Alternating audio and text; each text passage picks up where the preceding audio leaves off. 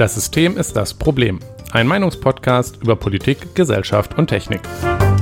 Heute, wie Konzerne Verantwortung abwälzen.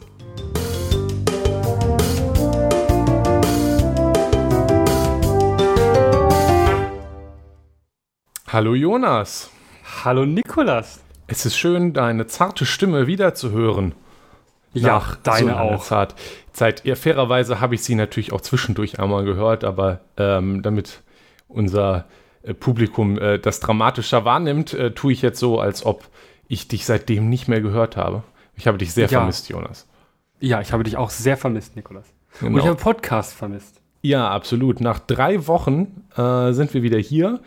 Eigentlich wollten wir nur zwei Wochen Winterpause machen, aber aufgrund von Zeitproblemen wurden es dann drei. Ja, Jetzt sind wir wieder hier und können wieder gemeinsam uns über Dinge aufregen, endlich. wie man das so macht, wenn man, weiß ich nicht, äh, weiß, jung und männlich ist und einen Podcast hat. Ähm, Richtig. Ich habe äh, gehört, das sind ganz schön viele Leute und äh, aber wir sind einzigartig. Wir sind einzigartig und besser als alle anderen. Ja. Jonas, also da muss er schon ein bisschen überzeugter sein. Ja. Ja, geht doch. Genau. So, wie immer ähm, haben wir ein bisschen Bürokratie am Anfang abzuarbeiten. Ähm, ich weiß gar nicht, was hatten wir noch mal letztes Mal? Es ist so lang her, Jonas. Ja, es ist so lange her, Nikolas. Du weißt es auch nicht? Ja, Natürlich was hättest du es gesagt? Es war Social Media und das Private. Ah, Da haben wir drüber geredet. Ich meine, kein Feedback dazu bekommen. nein. Ähm, dies und das, ja, also es sind einige Sachen passiert in der Zwischenzeit, mehr oder weniger interessant. Ja. Was Jonas jetzt anscheinend gerade gesehen hat, kann er uns ja einmal vorstellen. Ja, genau. Ähm, die Tagesschau äh, stellt jetzt tatsächlich äh, ausgewählte Inhalte unter ähm, Creative Commons äh, Lizenz mit Namensnennung. Ähm, und damit ist dann der Weg frei, auch ähm, kurze Erklärvideos ähm, bei Wikipedia ähm, einzubinden. Ähm, und das könnte man als einen Fortschritt bezeichnen, wenn man sich Absolut. überlegt, dass ähm, Videoformate insbesondere unter äh, jüngeren Leuten doch eine höhere Beliebtheit haben als äh, beispielsweise mal was lesen. Ich kann gar Ähm, nicht lesen. Ja, ja. Ähm, aber ja, die können dann bei Wikipedia eingebunden werden und ähm, ja, das äh, ist sehr gut. Ja, Open ich finde das auch nett. Sehr gut. Ich finde das auch ein Fortschritt. Ich würde jetzt Feier.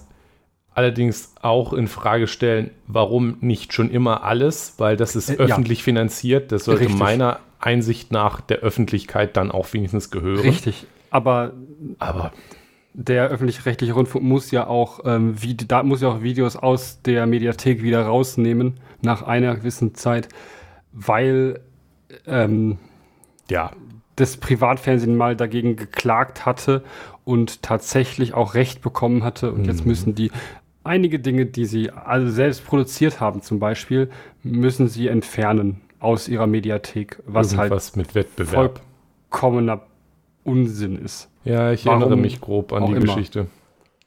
Ähm, ja, das ist auch so eine Sache, die sollte man vielleicht ändern, aber nun, das ist dann Äh, ein Thema für ein anderen Mal. Hm. Aber ansonsten sind das gute Nachrichten, da kann man sich auch einfach mal drüber freuen. Du musst ja nicht immer so negativ sein, Jonas. Also, Ja, man muss sich auch mal freuen. Jonas, hast du was zu trinken? Ja, Was denn? hervorragendes, sprudelndes Wasser. Ja, langweilig. Ich, bin noch Ja, langweiliger unterwegs. ist Ich habe nicht mal Sprudel drin. Ist aber auch äh, heute früh, also äh, wir sind heute früher als sonst ähm, hier am Aufnehmen. Äh, jetzt schon ein Bierchen. Ich weiß ja nicht, ich habe zwar schon seit gestern Wochenende, aber muss halt nicht sein. Kein Außerdem- Bier vor vier? Nee, das sehe ich nicht so. aber ähm, ich äh, mir wahrscheinlich nachher noch einen reinorgeln wie ein Achtarmiger, von daher muss ich damit nicht jetzt schon anfangen. Ach so, Jonas, das ist ja sehr verantwortungsvoll von dir. Ja, ich Hör mal, viel Spaß nachher beim, beim, beim Suff. Und wir, Schön, schön in eine Kneipe gehen immer. ja, ja, sehr, sehr ruhrgebietig oder weiß ich nicht, Ja. allgemein deutsch von dir, wenn man ehrlich ist oder eigentlich überhaupt irgendwie menschlich. Aber nun, Ja, wir fahren fort mit unserem Thema. Und unser Thema heute ist, wie Konzerne Verantwortung abwälzen. Dazu will ich ein bisschen was vorerzählen, weil, also, wo ich sowieso einmal drüber reden wollte, weil ich es ganz spannend fand, wenn man, wenn ich mir so unsere äh, Themenliste aus letzter Zeit angucke, mhm. dann finde ich es eigentlich recht spannend, dass wir, also wir, es haben sich so ein paar Themen wiederholend als wiederholend rauskristallisiert. Darunter, glaube ich, besonders auffallend ist Infrastruktur. Ja. Äh, ich habe schon darüber nachgedacht, das retroaktiv in eine Serie umzubenennen, also Infrastruktur 1, 2, 3 und so weiter, weil ich glaube, da kämen dann einige Sachen zusammen, dass man irgendwie den Zusammenhang besser erkennen kann. Äh, aber das nur am Rande.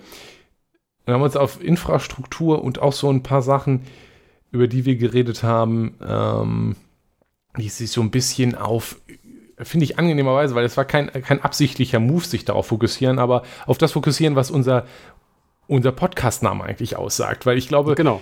Wir, wir haben diesen Podcast-Namen und ich glaube, wir haben in, ähm, Moment, welche Folge? 87 Folgen auch noch nie drüber geredet, was wir eigentlich darunter verstehen. Ich glaube, wir haben irgendwie zwei, dreimal einen Wortwitz damit gemacht.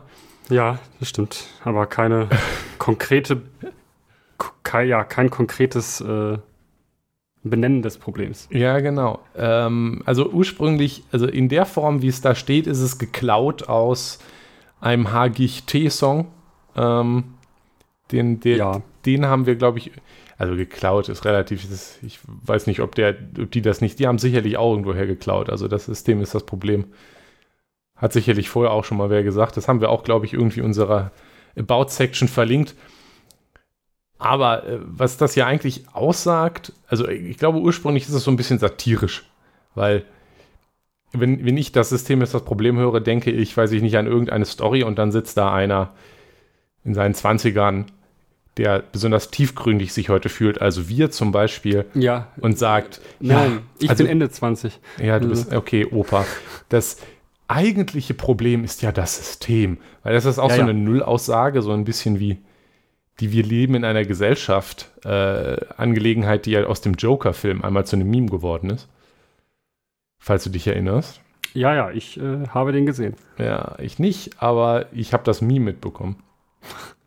aber die Grundaussage, auch wenn man sie als leicht missbrauchen kann als Nullaussage und sie eigentlich in jede Diskussion reinwerfen kann, ohne irgendetwas dazu beizutragen, ist ja auch interessant und passt auch gerade zum Beispiel unser Infrastruktur immer gut dazu.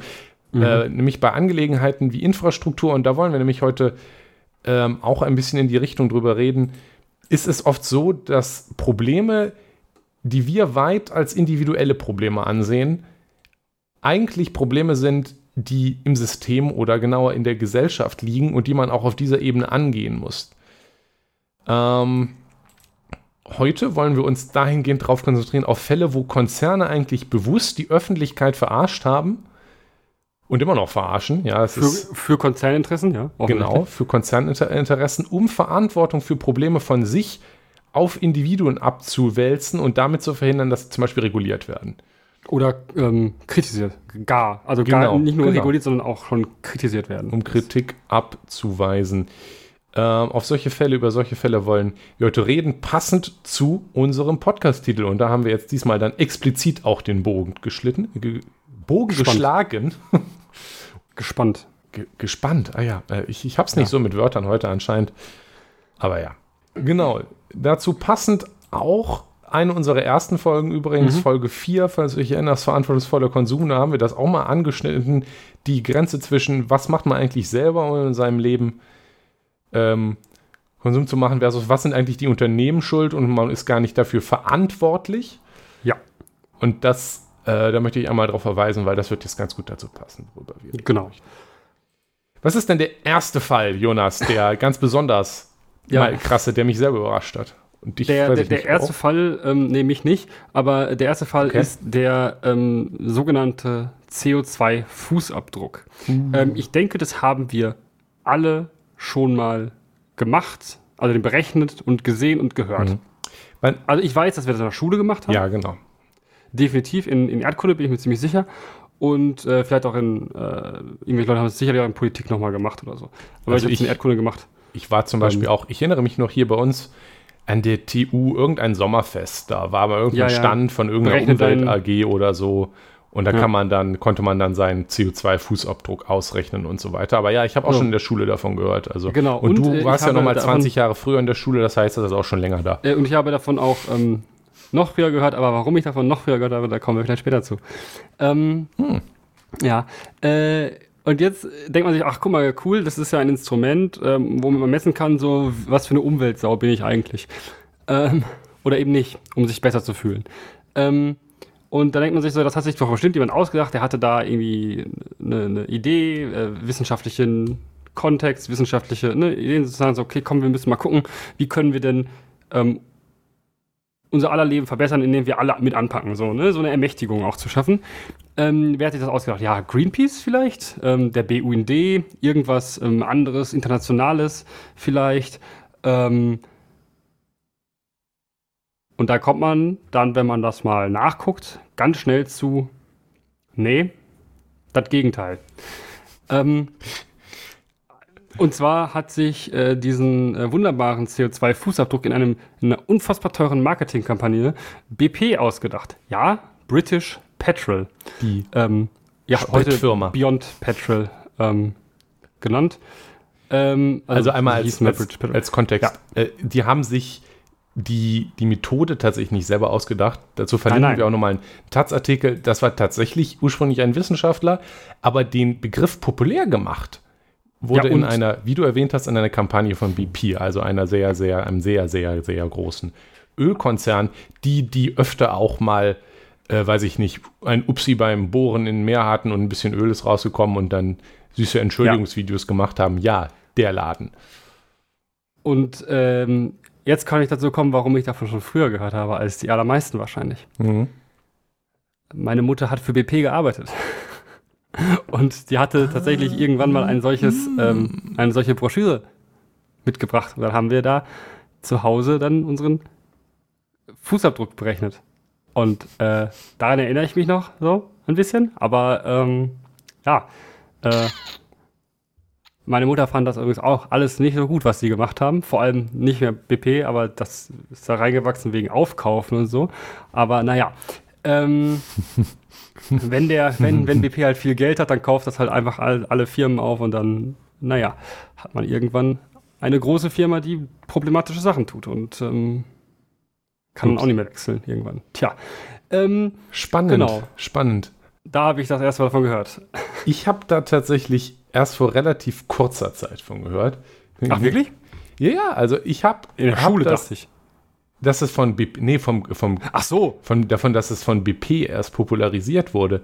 Und ja, das zwar, wusste ich zu dem Zeitpunkt auch nicht, aber ich, Ach so. aber ich kenne es von, also ich kenne es daher. Nee, also ich kenne den Fußabdruck auch aus der Schule irgendwie, aber ähm, und in- in ein paar Videos von diesem YouTube-Kanal, den ich jetzt erwähnen werde, Climate Town, werden wir auch noch an anderen Stellen benutzen in dieser Folge.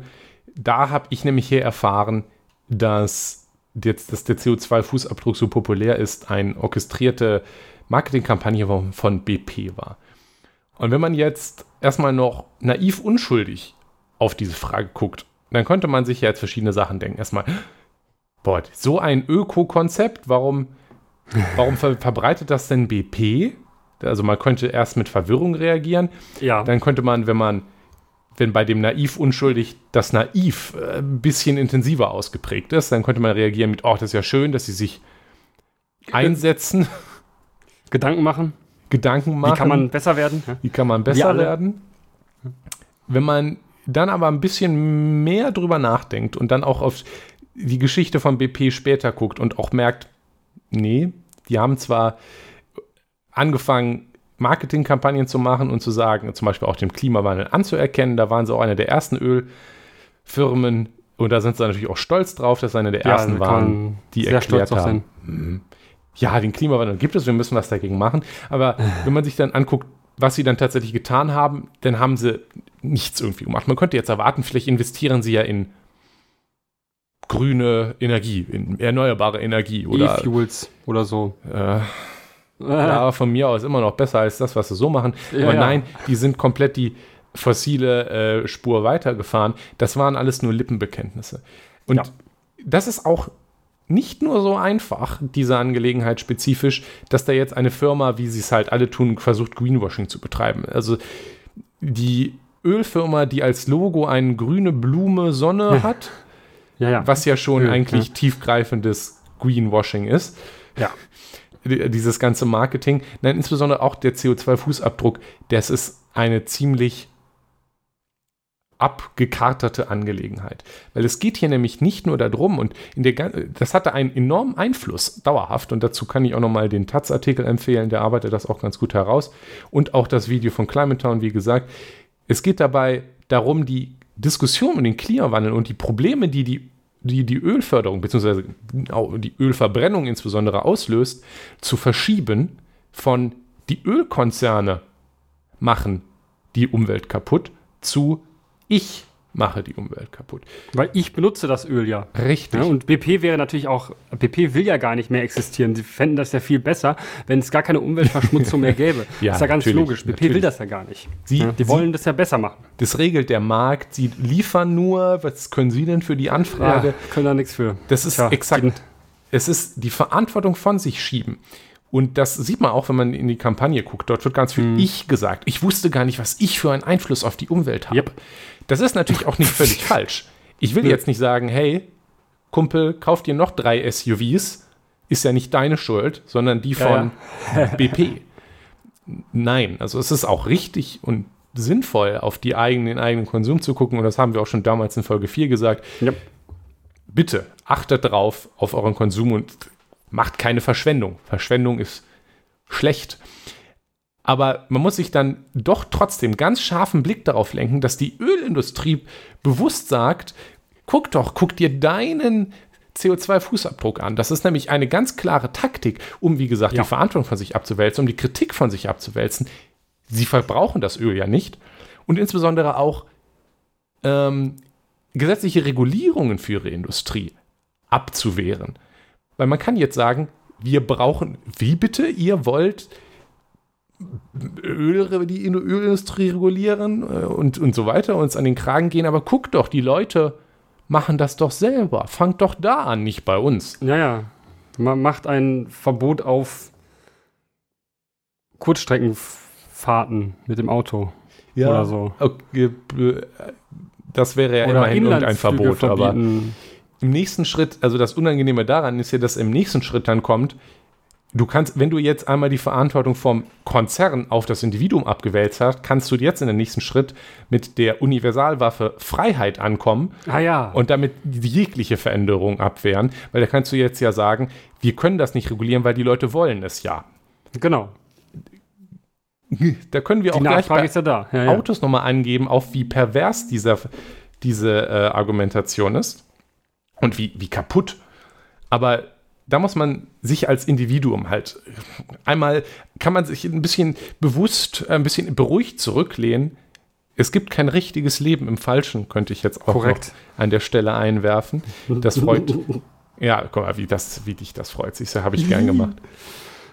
ähm, Das bisschen Adorno muss sein. Exakt. Das heißt, also wir oder und ihr, also es, wenn ihr vielleicht nicht Elon Musk seid, oh, der ist ja bei was um, was, äh, wenn ihr nicht, weiß ich nicht, Jeff Bezos seid oder irgendwie so und 13 Privatjets habt. Ja, ihr seid nicht schuld daran, wie es ist und ihr seid auch nicht schuld daran, dass unsere ganze Industrie so Öl ausgerichtet ist. Und da könnt ihr auch nichts dran ändern, weil selbst wenn ich jetzt gar nichts mehr konsumieren würde, wäre mein CO2-Fußabdruck übrigens auch immer noch größer, als er sein müsste, um CO2-neutral zu sein. Ja, Man, weil wir ja in einer Gesellschaft leben. richtig, Äh, richtig. Und ein, ein, ein, ein ja, äh, wir, wir bekommen ja Dienste und Services. Zum Beispiel unser Essen kommt mit LKW über Straßen in den Supermarkt. Ja? ja, Äh, natürlich, wenn du vollkommen autark lebst, so richtig, weißt du, so wie so, wie so in einer Hütte im Wald und dann äh, bastelst du Briefbomben und schickst sie an verschiedenste Institute, dann, äh, dann, ähm, dann vielleicht, dann bist du vielleicht äh, irgendwann klimaneutral. es wird, Aber wird auch alles schwierig, weil einfach dadurch, dass du in einem Land lebst, ja, äh, bist du ja eigentlich auch Teil von, also ganz viel davon kann man persönlich gar nicht entscheiden. Und von ganz viel wird man ja auch erst dadurch abhängig, dass es so ist, wie es ist. Also, dass das System so ist, wie es ist. Ja. Stumpf Ja. gesagt, weil du hast es erwähnt, Straßen. wenn überall Straßen sind, auf denen LKWs fahren und auch nicht irgendwo, weiß ich nicht, überall Überleitungen hängen und zum Beispiel Deutschland seit den 50ern systematisch ähm, Schienenverkehr und auch Schienengüterverkehr benachteiligt hat und enorm subventioniert hat den Bau von Autobahnen und so weiter. Und dann irgendwann überraschen, Überraschung, fahren alle mit dem Auto. Muss man sich nicht über, ist man es auch nicht selber schuld, wenn man dann äh, halt einen hohen CO2-Fußabdruck hat, weil alles über mit den Autos herumfährt. Das ist also ein systemisches Problem, in das unter anderem auch Lobbyarbeit von der Ölindustrie, von der Autoindustrie uns reingebracht hat in diese Misere. Und da kommen wir auch nur wieder mit Lösungen auf, auf der Systemebene heraus. Ähm, wir gehen damit schon so ein bisschen in das Autoproblem über. Ich möchte auch noch einmal einen Rückverweis auf die erwähnte Folge 4, wo wir einmal darüber geredet haben, dass man bei Shell seinen CO2-Fußabdruck für das Tanken direkt ausgleichen lassen konnte an der Kasse für irgendwie 2 Euro. Ganz ist es. Danke, Shell. Das so als Umwelt gleich gerettet. Wunderbares Beispiel von, ja, Shell. Auch die Guten. Ja, genau, sind die guten und wenn du, du kannst ja einfach selber 2 Euro draufzahlen und dann wird alles gut oder so und dann ist das nicht mehr so schlimm dem Autofahren. Und äh, ein paar Beispiele von, wie halt über den CO2-Fußabdruck auch geredet wird. Verlinken wir auch nochmal. Du hast da mal einen freundlichen Tweet, wie du es immer machst. Ja, der war sehr freundlich. Frech im WWW, wie du es anscheinend nennst. Ja. ähm, mit, mit einer so, so klassischen Darstellung des ökologischen Fußabdrucks. Ich glaube, es ja, war in irgendeiner wo Zeitung. man das so zusammenbasteln durfte mit solchen, mit diesen Kind, also diese Puzzle, die äh, lustigen Rätsel sind, wo man halt am Ende ähm, nur mit bestimmten Konfigurationen das Ende erreichen, also das komplett ausfüllen kann und so. Es war Ja. ganz toll, ganz tolle Visualisierung von, ähm, weiß ich gar nicht mehr. Ach, der äh, Morgenpost. Ähm, Hm. Ich glaube, ich bin da sogar blockiert inzwischen. Ähm, Verständlich. also ich kann nicht mehr sehen, also ich kann den Tweet nicht mehr sehen, wenn ich, also auf den ich geantwortet habe. Ich habe keinen Ähm, Twitter-Account, deswegen äh, kann man mich ja, nicht okay, blocken. äh, aber ähm, Geheimtrick. Ja, klug. aber ähm, da habe ich halt geschrieben, dass die Frage nicht ist, wie viel CO2 ich persönlich mir leisten kann. Also es ging darum, dass man sich ja das, das wie viel wir uns leisten können und oh, wir müssen ja aufpassen, sondern wieso wir als Gesellschaft zulassen, dass sich die reichsten Menschen der Erde, also wirklich die Top 0,1 Prozent oder sogar 1 Prozent, das gan- CO2-Äquivalente leisten dürfen wie ganze Staaten. Mhm. Und das ist nicht übertrieben. Ein, Ja. ein, ein, ein Jeff Bezos, ein Elon Musk, die mit ihrem Privatjet durch die Gegend äh, fliegen, ähm, verbrauchen teilweise in, in nicht mal einem ganzen Jahr so viel CO2 wie ein Staat. Ja, also das, das darf man bei dieser CO2-Fußabdrucksache auch nicht gern vergessen, weil da wird gerne so, ein, so eine falsche Gleichheit impliziert. Aber es gibt einen ganz, ganz, ganz starken CO2-Überhang äh, bei reichen Leuten, die sich zum Beispiel viel Urlaub leisten können. Also Nicht nur Urlaub, auch ähm, der Konsum an sich, also Exakt, die, die, exakt. die ähm, nur ein zum Beispiel. Beispiel exklusiveste Produkte und sowas. Ne? Also Das ist einmal auf, auf die Erde bezogen so. Also da, wenn man sich die CO2-Fußabdrücke von irgendeinem äh, weniger entwickelten Land im globalen Süden anguckt und das vergleicht mit dem Durchschnitt in irgendeinem Industriestaat im, im globalen Norden, merkt man sehr schnell den Unterschied. ja. Ähm, und dann aber auch innerhalb dieser jeweiligen Gesellschaften würden die größten Anteile des CO2s von wenigen Leuten weit oben gemacht. Der Autor dieser, dieser Grafik antwortete dir damals, ich finde es falsch, bei dem Thema immer auf irgendwen zu zeigen, der es noch schlechter macht. Und Mhm.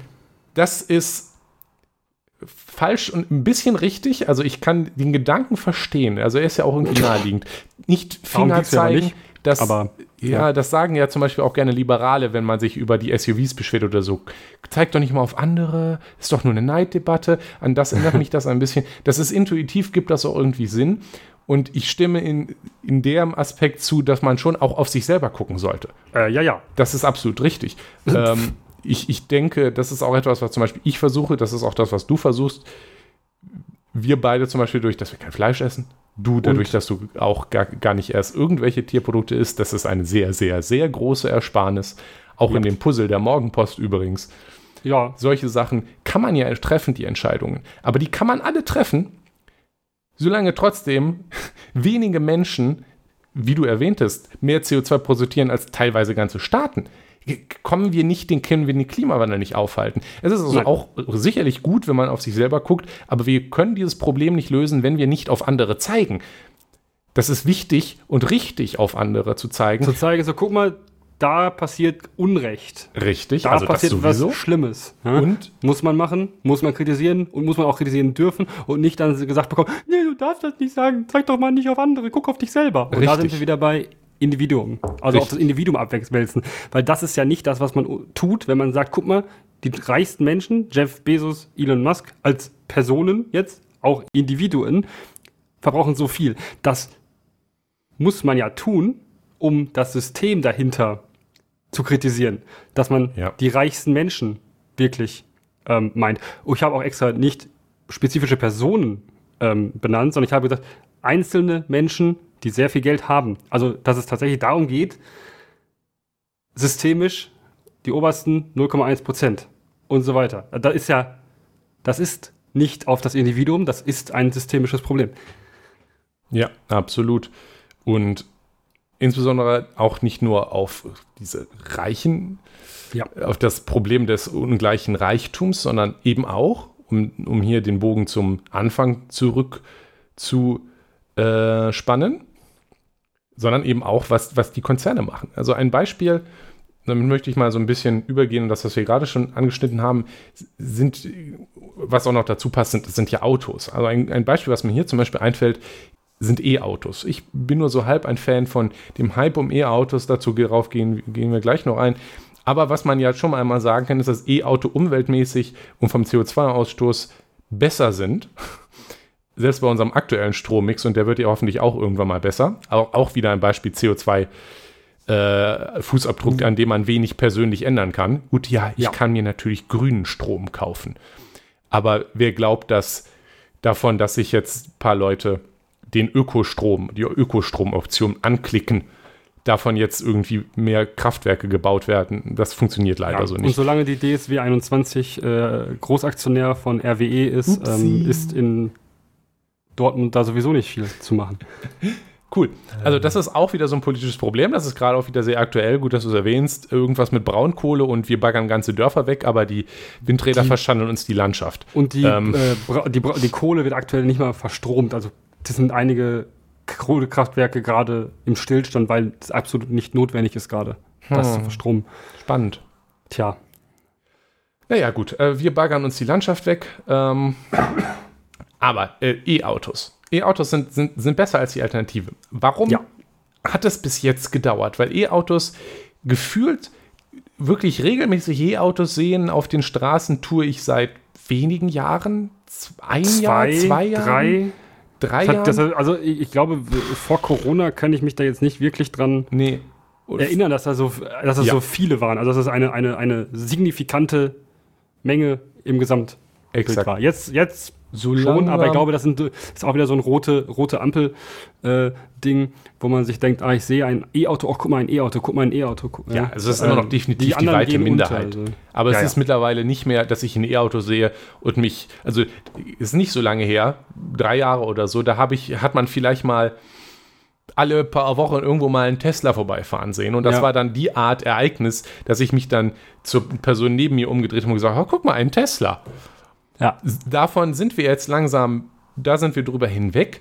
E-Autos gehören zumindest mittlerweile zum normalen Stadtbild. Wobei wir sagen müssen, viele davon sind ähm, Plug-in-Hybriden. Also. Äh, ja, komme hier nicht damit. Aber es, es wird häufiger, definitiv. Ja. Aber wir reden ja schon seit Jahrzehnten davon. Das ist kein neues Thema, das E-Auto. Nee. Und viele Autohersteller, auch Deutsche, hatten auch schon lange ein E-Auto irgendwo in ihrem Angebot rumfliegen. Ach so, ja. Aber insbesondere deutsche Auto, Autohersteller haben es versaut, ähm, frühzeitig damit anzufangen zu sagen, so, wir bauen ja. keine Verbrenner mehr. Ja, äh, richtig. Und das ist äh, auch den Wendepunkt, den ich zum Beispiel in Deutschland nennen würde, ist der ID3.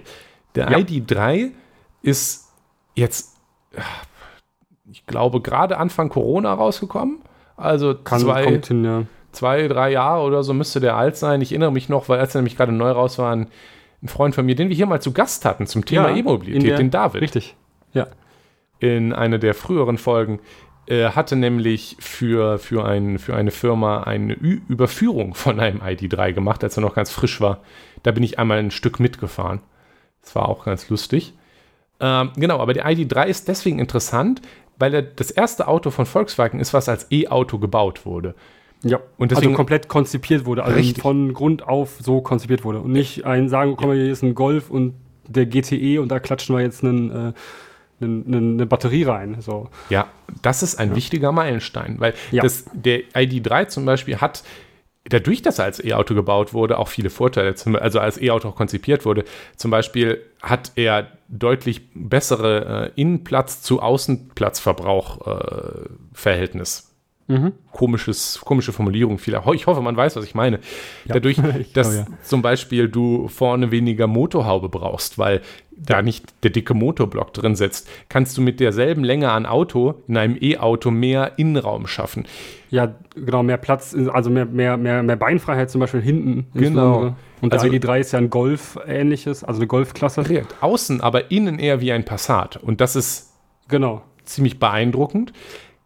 Aber das Problem ist, dass das erst vor zwei, drei Jahren sowas gab. Weil vorher waren E-Autos, nämlich es gab, der Volkswagen hatte vorher auch ein E-Up oder ein E-Golf, den gab es schon länger. Ja, ja. Das war Ja. aber halt ein Golf, in den irgendjemand dann ein e ein, eine Batterie reingebolzt hat. Das, da irgendwie so reingefummelt halt, wie es halt passt, ne? ja, das hat niemand gekauft, mehr oder weniger. Nee. Also die, die, die Autos gab es und niemand ist auch übertrieben, aber ich habe, also es ist nicht so, dass die zum Straßenbild gehörten Nein. oder dass es wirklich sich groß verbreitet hat. Und das ist auch kein Wunder, weil es waren eigentlich, wenn man ehrlich ist, schlechtere Varianten. Weil warum sollte ich das? Es ist teurer, es hat schlechtere Reichweite, ich kann es schlechter laden und es hat genau null Vorteile gegenüber der Verbrennervariante. Ja. Also da müsste man eigentlich auch wahnsinnig sein, um freiwillig die E-Variante zu kaufen. Erst jetzt mit dem ID3 haben wir einen, der die Vorteile von Elektro auch ausspielen kann, dadurch zum Beispiel, dass er platzeffizienter ist. Ähm, und dass das so lange gedauert hat, das war eine Entscheidung der Autoindustrie. Und das war eine Entscheidung, an der der Kunde am Ende, das Individuum, nichts ändern konnte. Genau. Wenn das Doch, ich keine- hätte den Schei das scheiß E-Auto kaufen können, das bewusst scheiße genau, war. aber dann, ja, aber genau, wenn du das scheiß E-Auto gekauft hättest, dann wäre das wahrscheinlich nie passiert, dass es ein ID3 gebaut worden wäre, weil die sagen, ja, klappt doch. ja, So, ähm, das ist, es ist, es ist so, dass du als Individuum kannst jetzt nicht zu sagen, äh, 20 Leute sagen, äh, rufen bei VW an und sagen so, boah Leute, wir wollen mehr E-Autos haben, macht ihr das bitte? Und dann sagt VW so, boah geil, gute Idee. Das funktioniert nicht. Und auch Ja. wenn man sagt so, nee, ich, ähm, ich kaufe jetzt kein, ähm, kein Auto mehr, das funkt, also, funktioniert schon, aber das würde auch jetzt ähm, eine Firma nicht dazu bringen, zu sagen, so, ja, dann müssen wir jetzt mehr E-Autos bauen, damit die Leute mehr, ähm, Ja. mehr, mehr äh, Autos kaufen. Das wird so nicht gehen. Also, Absolut. Spannend daran ist nämlich auch, dass die Existenz dieser E-Variante im, äh, im Sortiment aber wichtig ist, weil sie nämlich das Alibi liefert, zu sagen, Ja. Wir bauen doch E-Autos. Es mal will sie da. nur niemand. Ja, ja. Weil dann kannst du damit nämlich zum Beispiel auch zur Politik gehen und sagen, ja, sorry, Leute, äh, wir können ja nichts dafür, ihr braucht keine Gesetze machen. Wir haben die im Angebot, es scheint sie nur niemand zu wollen. Upsi. Ja, ja, da, dass es auch daran liegt, dass, da, dass die äh, E-Ladesäulen-Infrastruktur äh, vollkommen elendig ist Zum Beispiel. und noch schlimmer war, als sie jetzt ist. Ähm, das ist natürlich eine andere Sache, aber Und ähm, das ist aber insbesondere, deswegen wollte ich nochmal den Fokus drauf legen, eine, eine Abladung der Verantwortung für Ja. die Änderung auf das Individuum. Und natürlich auch sowas wie die E- E-Ladesäulen, das ist halt auch keine Sache, die das Individuum beheben kann, sondern es wäre eine Sache, wo besser mal der Staat hingegangen wäre und gesagt hätte, wie wäre es, wenn wir Infrastruktur bauen, weil dann hätte man jetzt auch nicht 30 verschiedene Firmen mit inkompatiblen Ladekarten, die ja, 17 verschiedene äh, man hätte Ladesäulen, die alle nicht funktionieren. Aber man hätte das von vornherein regulieren müssen. Punkt. Ja, und da absolut. sehe ich auch so, ja, Regulierungswahn, ne, Freiheit. Äh, nein, nein, nein, Normen sind schon sinnvoll. ja.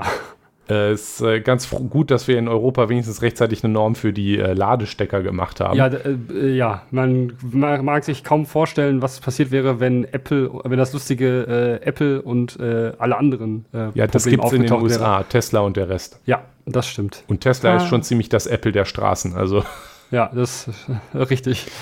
Also da, die, da ist tatsächlich genau diese Situation, dass man zwei getrennte Ladeinfrastrukturen hat, Tesla und der ganze Rest. Und hier auch noch einmal der interessante Teil, weil die Änderung wurde jetzt erst, und ich würde das, diese ganze Geschichte so deuten, dadurch, dadurch herbei äh, gedrückt, dass Tesla auf den Markt langsam auch in Europa kam und die mhm. hiesigen äh, Autohersteller unter Druck gesetzt hat. Und da ja. musste man irgendwann auch Autos anbieten, die tatsächlich den Teslas, die als E-Auto konzipierte E-Autos waren, irgendwas entgegensetzen zu können. Ja. Ähm, also in dem Sinne tatsächlich danke Tesla und äh, da hat auch zum Beispiel ein Elon Musk sicherlich einen Anteil dran. Das ist gut. Ich hat auch ja. Elon Musk hat ein paar andere Probleme. Wir haben da ein paar Podcast-Folgen zu. Aber naja, aber das ist tatsächlich, also hier hat es dann irgendwann der Markt geregelt, wenn man es so, so ja. wollen würde. Aber es ist halt einigermaßen spät passiert. Und halt hier, und das ist das Interessante, zwar nicht durch die Politik, aber halt auch erst, dass irgendjemand hingegangen ist und bewusst die Entscheidung getroffen hat, wir bauen jetzt Autos, e, e, E-Autos und wir wollen die durchsetzen. Und das hätte auch die deutsche E-Auto-Industrie machen können, wenn sie gewollt hätte.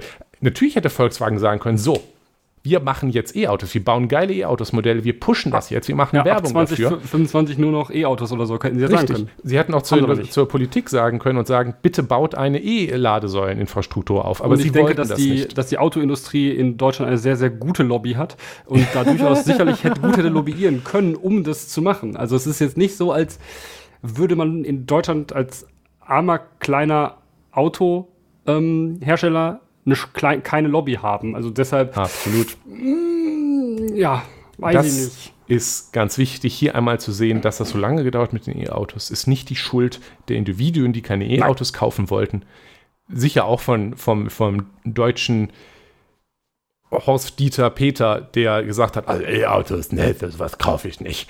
Nur Verbrenner sind männlich. Ja, das ist sicherlich auch ein gesellschaftlich-kulturelles Problem gewesen, aber es ist schon primär ein bewusst, dass die Autoindustrie das nicht wollte, weil sie hat schon immer Verbrenner gebaut und nicht die ja. Schuld der Individuen. Genau. Und spannend. Pro Problem, was sich aus äh, und weshalb E-Autos auch nicht die Lösung sind, ist, Richtig. E-Autos sind auch Autos. Aha, äh, wer hätte das gedacht? Ähm, Wahnsinn. Autos fahren tatsächlich auf Straßen. Und wir haben uns ja schon unzählige Male über mhm. ähm, Straßen und äh, wie schlimm das alles ist mit der Infrastruktur und was passiert, wenn du mehr Straßen baust und wenn du äh, ein autozentriertes ähm, eine autozentrierte Infrastruktur und Gesellschaft hast, was, was daran schlecht ist. Ne? Zum Beispiel in der, äh, vor zwei Folgen tatsächlich erst, wo es über Unabhängigkeit und Infrastruktur ging. Ja.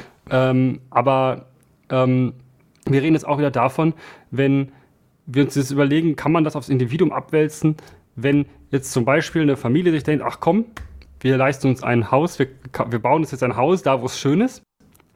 Äh, also davon mal ab, dass es vollkommen illusorisch ist aktuell, aber ähm, kann sich ja eh niemand leisten, ähm, dass dann ein Neubaugebiet zum Beispiel irgendwo entsteht und ein Neubaugebiet entsteht in der Regel da, wo etwas Platz ist und die Leute auch hinziehen wollen. Das ist dann die, ähm, ja, die, die Außen- und die Randbezirke, ja, der, der Speckgürtel quasi. Äh, da fängt schon das Problem an, weil wir sind dann weit weg von der Stadt, weil das wollen die Leute, klar. Ähm, kann ich verstehen, weil es in der Stadt sehr laut ist und da sehr viele Autos fahren. ähm, ja, dann baut man aber dort diese das Neubaugebiete Problem wird irgendwie. Ich habe ja, das Gefühl, du baust da einen Kreis auf. Erzähl mal weiter. Ja, ja. Dann baut man jetzt halt diese Neubaugebiete weit hinten weg. Und aber, damit die Leute von da irgendwo hinkommen, ja, müssen die, diese Menschen, ja, irgendwie Infrastruktur haben, um wegzukommen. In der Regel ist es aber so, ähm, dass das dann ein Auto ist und nicht irgendwie ja, mit dem Fahrrad, mit dem ÖPNV, weil ähm, da, wo ein Neubaugebiet entsteht, ist in der Regel nicht gleich mitgeplant, dass dort auch eine ordentliche Busbahn oder U-Bahn-Anbindung ist. Geplant wird und wie geplant wird, ist es gibt ja durchaus Richtlinien zum Beispiel, damit die Infrastruktur ja. geht. Ist diese Richtlinien sehen zum Beispiel so aus, dass es pro Haushalt eine gewisse Anzahl an Parkplätzen gibt, die eingeplant ja. werden müssen. müssen und ja. natürlich wird auch die Straße, äh, die Straßen dadurch dann gebaut und so weiter. Und du hast dann eine super Anwendung meistens per Straße, wo die Neubaugebiete, die werden ja auch nicht einfach irgendwo hingepflanzt, die werden schon so hingepflanzt, dass das gut angebunden ist, also mit dem ja, Auto. An die Autobahn an die Autobahn und äh, etc. An die Autobahn, sonst die in die Stadt geht ne, und so. Also die A, hm. zum Beispiel in Berlin die A100, ja, muss man ja oh. auch deshalb bauen, damit man gut anbinden kann, den Speckgürtel. Ähm, äh, und damit man dann äh, mehr Stau hat. Nee, warte, ja. weniger, weil mehr Straße, das ist ja logisch. Ja, naja, und, aber ähm, exakt, also das ist, das muss man sich immer bewusst machen, ähm, dass wie ein Neubaugebiet angelegt wird, das ist eine Entscheidung der Stadt. Ja, das plant die Stadt und die Stadt ist also die Stadt eine demokratische Institution. Und, genau, und es muss dafür, es muss dafür, diese Richtlinien sind einfach auch auf Autos ausgelegt. Es gibt ja. da so ein lustiges Paradebeispiel für eine äh, ein, ein ähm, das war kein Neubaugebiet, aber das, also ja doch schon, das war ein, ein neu erschlossenes Gebiet, was ähm, aus einer Industriebrache entstanden ist in Köln. Das ist eine komplett autofreie Siedlung. Die ist gut angebunden, weil da neben eine S-Bahn-Haltestelle ist und U- und U-Bahn-Haltestellen auch sind und Bushaltestellen auch. Also man kommt da wirklich sehr gut weg. Problem ist aber halt gewesen, dass ähm, das ist auch tatsächlich sehr, sehr zentrennah. Also es ist tatsächlich ein gutes Beispiel für, wie man ähm, neuen Wohnraum auch schaffen kann, der autofrei ist. Ähm, die Leute, die dort wohnen, verpflichten sich auch dazu, kein Auto zu haben. Die Ne? Ah. Die, die, unterschreiben da was. Das ist voll cool, das ist super. Kriegt man auch übrigens gar keine Wohnung drin, muss man sich für auf Wartelisten setzen und diesen kannst zwei, drei, vier Jahre drauf warten. Ähm, ist, ein super gutes Konzept, funktioniert auch hervorragend und brauchst eine Genehmigung, um da reinfahren zu dürfen, zum Beispiel für einen Umzug oder sowas. Ne? Das ist ja da, ne? wofür braucht man halt ein Auto? Ja, dafür. So. Alles verkehrsberuhigt, äh, Fahrräder fahren daher und ja, was hat die Stadt Köln gesagt? Äh, ist ja Neubau, ne? Ähm, ihr wisst ja schon hier, ne, Stellplatzschlüssel, ne? die Mindestrichtlinien äh, für Parkplätze. Und dann mussten die tatsächlich ein Parkhaus bauen. Tja, Tja das da, ist die Pointe. Das ist auch wieder ein klassisches Beispiel, wie Gesetze formen. Ja, es gibt Gesetze, das muss man immer auf der Zunge zergehen lassen, wenn man zum Beispiel, wie wir beide ja gerne gegen autozentrierte äh, Infrastruktur wettern, dann hört man oft, ja, ihr und eure Politik, die Leute wollen doch nur ihr Auto haben und so weiter. Und immer diese, dieser Kulturkampf gegen das Auto, diese Ideologie und so weiter, während wir ja. literally Gesetze haben, die verhindern, dass irgendwas anderes gebaut wird. Das ist besonders krass in den USA, wo es wo du, äh, da gibt's, haben wir auch schon mal drüber geredet, wo du entweder wo du in ganz vielen Gebieten nur freistehende Einfamilienhäuser auf riesigen Grundstücken bauen kannst, du, wo es gar keine andere Wahl gibt, als dass das dann autoabhängig ist. Wo, und auch hier in Deutschland, wo Gesetze prägen, wie die Städte geplant werden und nichts anderes möglich machen als autozentrierten Städtebau. Und dann stellt man sich anschließend dahin und tut so, als wäre autozentrierter Städtebau halt einfach der Naturzustand. Und das käme weil so der Mensch von selber. Das ja so macht. Genau, weil alle Menschen das so wollen. Aber das ist halt nicht so. Ja? Du hast ja gerade das Beispiel genommen. Das Neubaugebiet, das angeschlossen wird, so dass nun mal nur mit dem Auto fährt, dann fahren auch alle Leute Auto, weil sie gar keine andere Wahl haben und weil es die bequemste Variante ist. Und dann ist irgendwie die Innenstadt voll mit Autos und deswegen ziehen dann Leute aus der Innenstadt nach draußen, weil es dann nicht so laut ist und weil sie dann mhm. weiter außen wohnen brauchen sie dann ein Auto, um irgendwie hinzukommen und irgendwie wird es in der Innenstadt nur lauter und Leute, es, es ist ein Teufelskreis. Mhm. Mhm. Ähm, aber dass es so ist, das ist kein Zufall. Das ist auch nicht natürlich Nein. so gewachsen. Das ist eine Nein. Folge von unter anderem Propaganda der Autoindustrie. Jawohl. Da mal wieder ein Not Just Bikes Video, was wir ein auch. hervorragendes Not genau, Just Bikes Video. Aus den 50ern, wo die Autoindustrie ja. mehr Autos verkaufen wollte und deswegen Gut. natürlich auch äh, gelobbyt hat für. Man, man, muss dazu sagen, das ist in den USA. Ja, in den also USA. Also das ist, das ist noch, das ist noch absurder, als es hier passiert ja, ist. richtig. Also da hat jede noch so kleine Stadt eigentlich Autobahnen bis in die Innenstadt und haben komplett ihre Altstädte. Also in Deutschland hat, haben die meisten Städte keine, keine ähm, Altstädte mit dünnen Straßen und äh, weiß ich nicht, irgendwas, weil die irgendwann weggebombt wurden und dann nach dem Zweiten Weltkrieg anders aufgebaut wurden. Ne? Deswegen haben wir nur wenige Altstädte. Die USA haben sie alle weggebulldosst. Ja, ja. irgendwann. Und das ist halt wirklich so. Das hängt auch damit zusammen, wie gesagt, dass die Autoindustrie dort halt viele Kampagnen dafür gemacht hat, dass mehr Geld aus dem Zentralstaat vom Bund äh, ausgegeben wird, um Straßen zu bauen, um Autobahnen zu bauen, um Parkplätze äh, zu machen. Es wurden, wenn man sich amerikanische Innenstädte anguckt, das Mhm. Schlimmste finde ich immer, wenn man sich das anguckt und feststellt, dass selbst die zentrale Innenstadt Oft gibt es keine Fußgängerzone, irgendwo gibt es eine Mall, aber die Malls sind meistens auch außerhalb. In der Innenstadt Ja, ja. findest du viele Parkplätze. Ja, Und so bekloppt ist ja nicht mal Deutschland, dass wir, also in der Dortmunder Innenstadt innerhalb des Wallrings, gibt es ein Parkhaus. mehrere. Es gibt mehrere Parkhäuser, was schon schlimm genug ist. Aber immerhin sind wir nicht so bekloppt, oder in, unser, beziehungsweise unsere Innenstädte sind nicht so verkommen, dass jemand auf die Idee könnte, äh, könnte, dass eine wirtschaftliche Platznutzung mitten in der Innenstadt wäre, ein Surface Parking Lot, also einen einfachen Oberflächenparkplatz hinzubauen. Ein Parkhaus drückt immerhin noch aus, ist, ist hier, die, die Grundstückspreise sind hier hoch genug, uns ist der Platz genug wert, dass wir die Autos schichten. Aber du Naja. findest in ganz vielen amerikanischen Innenstädten wirklich mitten in der Innenstadt, also wenn man das so nennen möchte, was ist es wirklich nicht, einfach sind ganze Blöcke Parkplatz und kein Parkhaus, Parkplatz. Ja. Es ist bekloppt. Und das war die Folge von unter anderem Lobbyismus der Autoindustrie, die das ganz toll fand, weil mehr Parkplatz, mehr Straßen, mehr Leute kaufen Autos.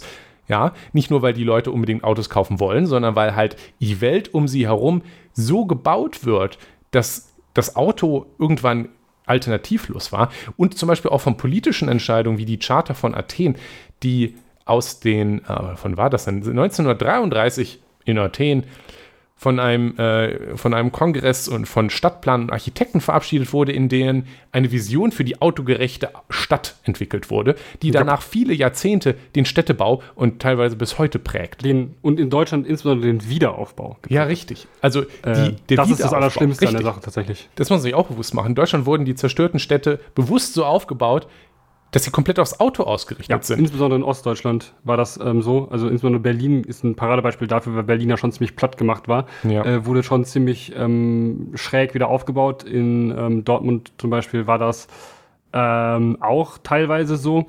Was ich spannend Ähm, finde, ist, ähm, man kann sich bei vielen Städten historische Karten angucken. Ich habe mir Ja, letztens ein bisschen die historische Karte von Dortmund angeguckt. Ja. Und man hat nach dem Krieg, also da gibt es ein Luftbild Äh. vor dem Krieg und nach dem Krieg zum Beispiel von Dortmund.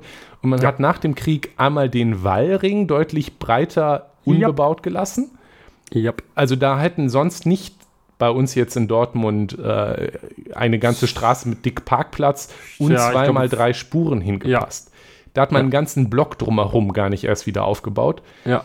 Und die B1. Die B1, Ja. die furchtbare Straße, die durch die Dortmunder Südstadt mitten durchschneidet und komm, Autobahn die, die, die, ähnlich durchtrennt- ausgebaut die, die ist. durchtrennt Dortmund komplett. Und das Ja, merkt aber im man Süden- auch. Süden Demokratisch. Richtig. Ja, also es ist schlimm. Ähm, und die Stadt total zerschneidet, total teuer und hässlich und laut und eklig ist, aber ein Geld für eine Fußgängerbrücke ist leider nicht mehr da, sorry. Aber das am Rande. Die wurde zum Beispiel, also die wurde halt nach dem Zweiten Weltkrieg da diese Schneise offen gelassen. Die Ja. wurde halt auch nicht wieder bebaut. Und das ist auch nichts, ne, Was- um nochmal darauf zurückzukommen, was, was, was, was, was du persönlich ändern hättest ändern Also- können, weil, eine, weil die politische Entscheidung das war. Und der Richtig. Punkt ist nicht, ja, dann wählt doch einfach anders. Wie das mit dem Wählen funktioniert, sieht man ja gerade an Lützerath. Ja. Ähm, ne, alle Dörfer bleiben. Mit welcher Regierung wäre das denn wohl nicht passiert, Jonas? Was meinst du? Das, was Mir. hätte ich wählen müssen, damit das nicht passiert wäre? Mich, Ja, Mich. das hätte vielleicht geholfen. denn ich hätte RWE, die RWE enteignet. Hm, Ach so, bestimmt. Tja, so. Also das und äh, einmal- also der Effekt davon ist ja übrigens nicht nur, dass mehr Platz für Autos ist, sondern zum Beispiel die B1 ist es auch interessant. Auf der einen Seite du gar nicht mehr auf die andere kommst. Ja. Ja. Wege werden weiter, breitere Straßen sorgen auch immer dafür, dass zu Fuß gehen oder mit dem Rad fahren schlechter wird, gerade wenn keine Radwege geplant werden und das wurde halt auch erst nicht gemacht. Und Wird natürlich wurde also auch jetzt weniger. wird es geplant, aber nicht gemacht. Richtig. Ähm, und dann wurden halt seitdem auch ganz viele Zuglinien nicht, äh, nicht, also oft auch stillgelegt, nicht mehr weiter ausgebaut. Also wir haben seit dem Zweiten Weltkrieg in kein, kein, keine Zugstrecken kaum noch gebaut, während wir Nein. massiv tausende Kilometer Autobahn gebaut haben. Ja. Und deswegen sind wir heute in, in leben in einem Land, in die Infrastruktur daraus ausgerichtet ist, dass eigentlich immer das Autofahren die bessere Variante ist. Ja. Und dann, und das an alle, ist es auch okay, ich bin da auf niemanden, kein Individuum böse, das dann sagt, hör mal, ich kann jetzt entweder pendeln mit der Deutschen Bahn zwei Stunden und ich komme wahrscheinlich meistens gar nicht an, weil die Bahn zu spät ist, oder ich kann eine halbe Stunde Auto fahren, Ja. sich dann ein Auto kauft. Ja, ne, sehe ich auch. Ich kann, bin auch nicht böse auf die Leute, die in, irgendeiner, in irgendeinem Neubaugebiet bauen, wo ein Bus alle zwei Stunden fährt. Und dann sagen, und oh, dann ich nicht Bus ein fahren, Auto. aber, aber auch nicht Bus fahren wollen, weil, wenn man das ausrechnet, ist das Busfahren teurer als Auto zu fahren. Also das auch. muss man sich auch nochmal rein, reinfahren, dass das tatsächlich auch so ist. Insbesondere jetzt, wo wieder die Preise für Tickets erhöht worden sind um 3,5 Prozent. Richtig. Also alles bei uns ist so ausgerichtet, dass das Autofahren das meiste ist. Aber das Problem, es ist nicht nur allgemein ein Problem, weil wir uns auch oft genug beschwert, hier auch nochmal den Fokus drauf legen, auf die Diskussion, wie die dann über die Verkehrswende geführt wird. Weil ganz oft hörst du, wenn du Maßnahmen haben willst, ich will mehr Züge bauen, wie wäre es, wenn wir vielleicht mal auf dieser Straße eine, eine, eine Autospur wegnehmen und stattdessen einen ordentlichen eine Radweg Bus- hinbauen? Eine Bus- Oder und eine Radwegspur machen. Was, was, was ganz Wildes, ja. dann hört man halt oft so Sachen wie, ja, die Leute wollen doch Auto fahren. Ähm, Guck doch mal an, wie das hier aussieht. Siehst du denn hier irgendwelche Fahrräder? exakt. Und dann wird irgendwo ein 500 Nein. Meter Radweg hingebaut mit dem Nirgendwo und dann fährt da niemand Rad und dann wird es wieder weggemacht. Das wollte ja niemand benutzen. Ja. Und naja. Also es wird hier, oder man sagt dann oft, ja, warum willst du denn anderen Leuten das Autofahren verbieten? Du kannst, Mhm. musst ja kein Auto fahren. Solche Sachen hört man auch gerne, wenn man äh, gerade vom, äh, ich weiß nicht, wenn eine Familie hat, hat vielleicht schon mal sowas gehört, wenn man da irgendwas gewagt hat zu sagen, was Autofahren ist vielleicht gar nicht so knorke.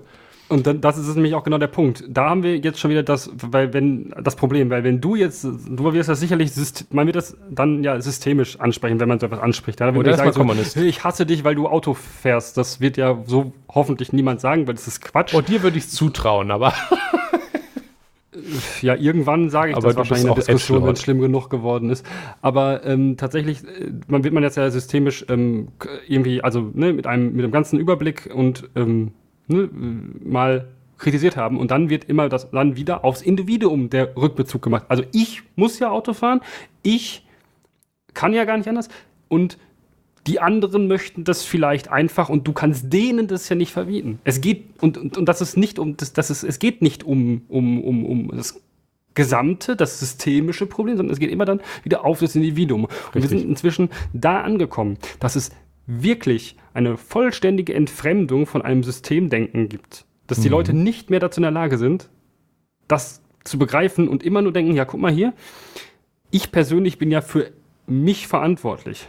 Ja, und nicht mehr irgendwie den Überblick ähm, ja, wagen zu sagen, ja, guck mal, vielleicht ist das ein systemisches Problem.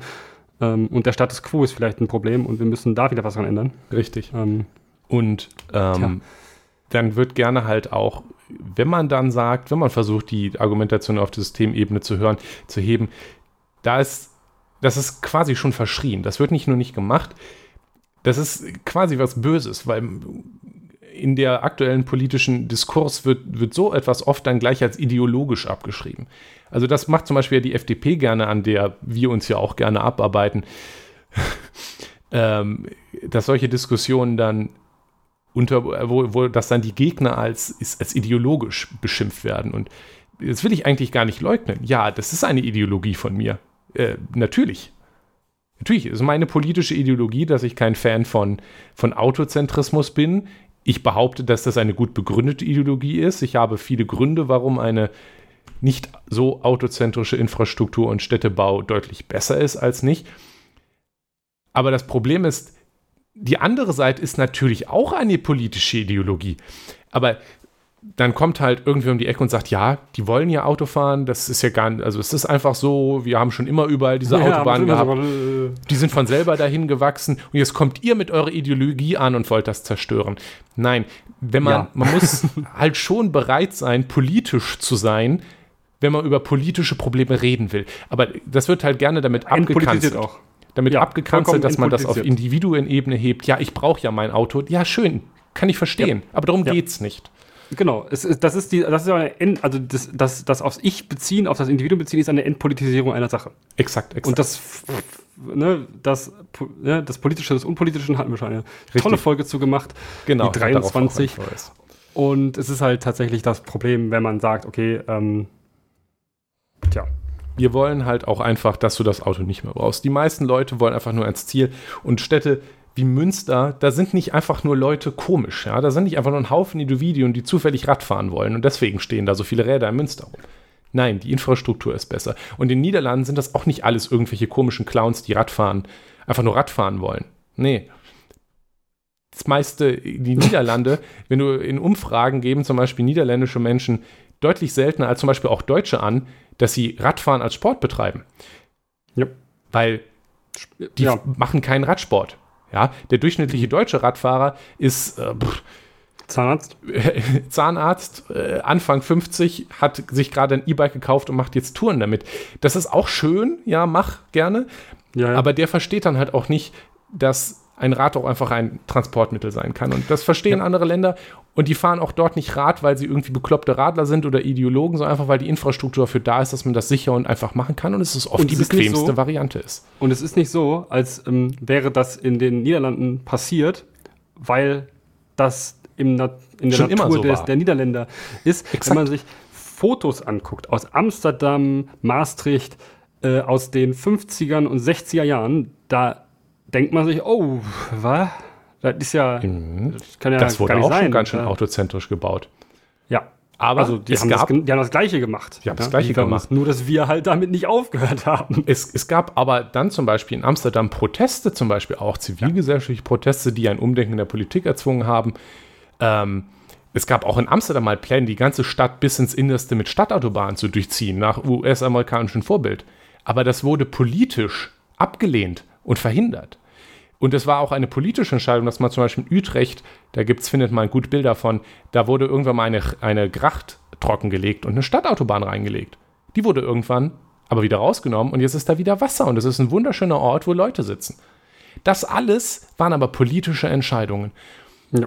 Und wenn wir schöne Städte in Deutschland haben wollen oder schönere Städte, es gibt ja nicht nur hässliche Städte in Deutschland, aber hm, ja, dann ist das auch ein politisches Problem. Und da muss man die Diskussion dann auch wieder politisieren und davon wegziehen. Ja, du brauchst ein Auto, das kann ich verstehen.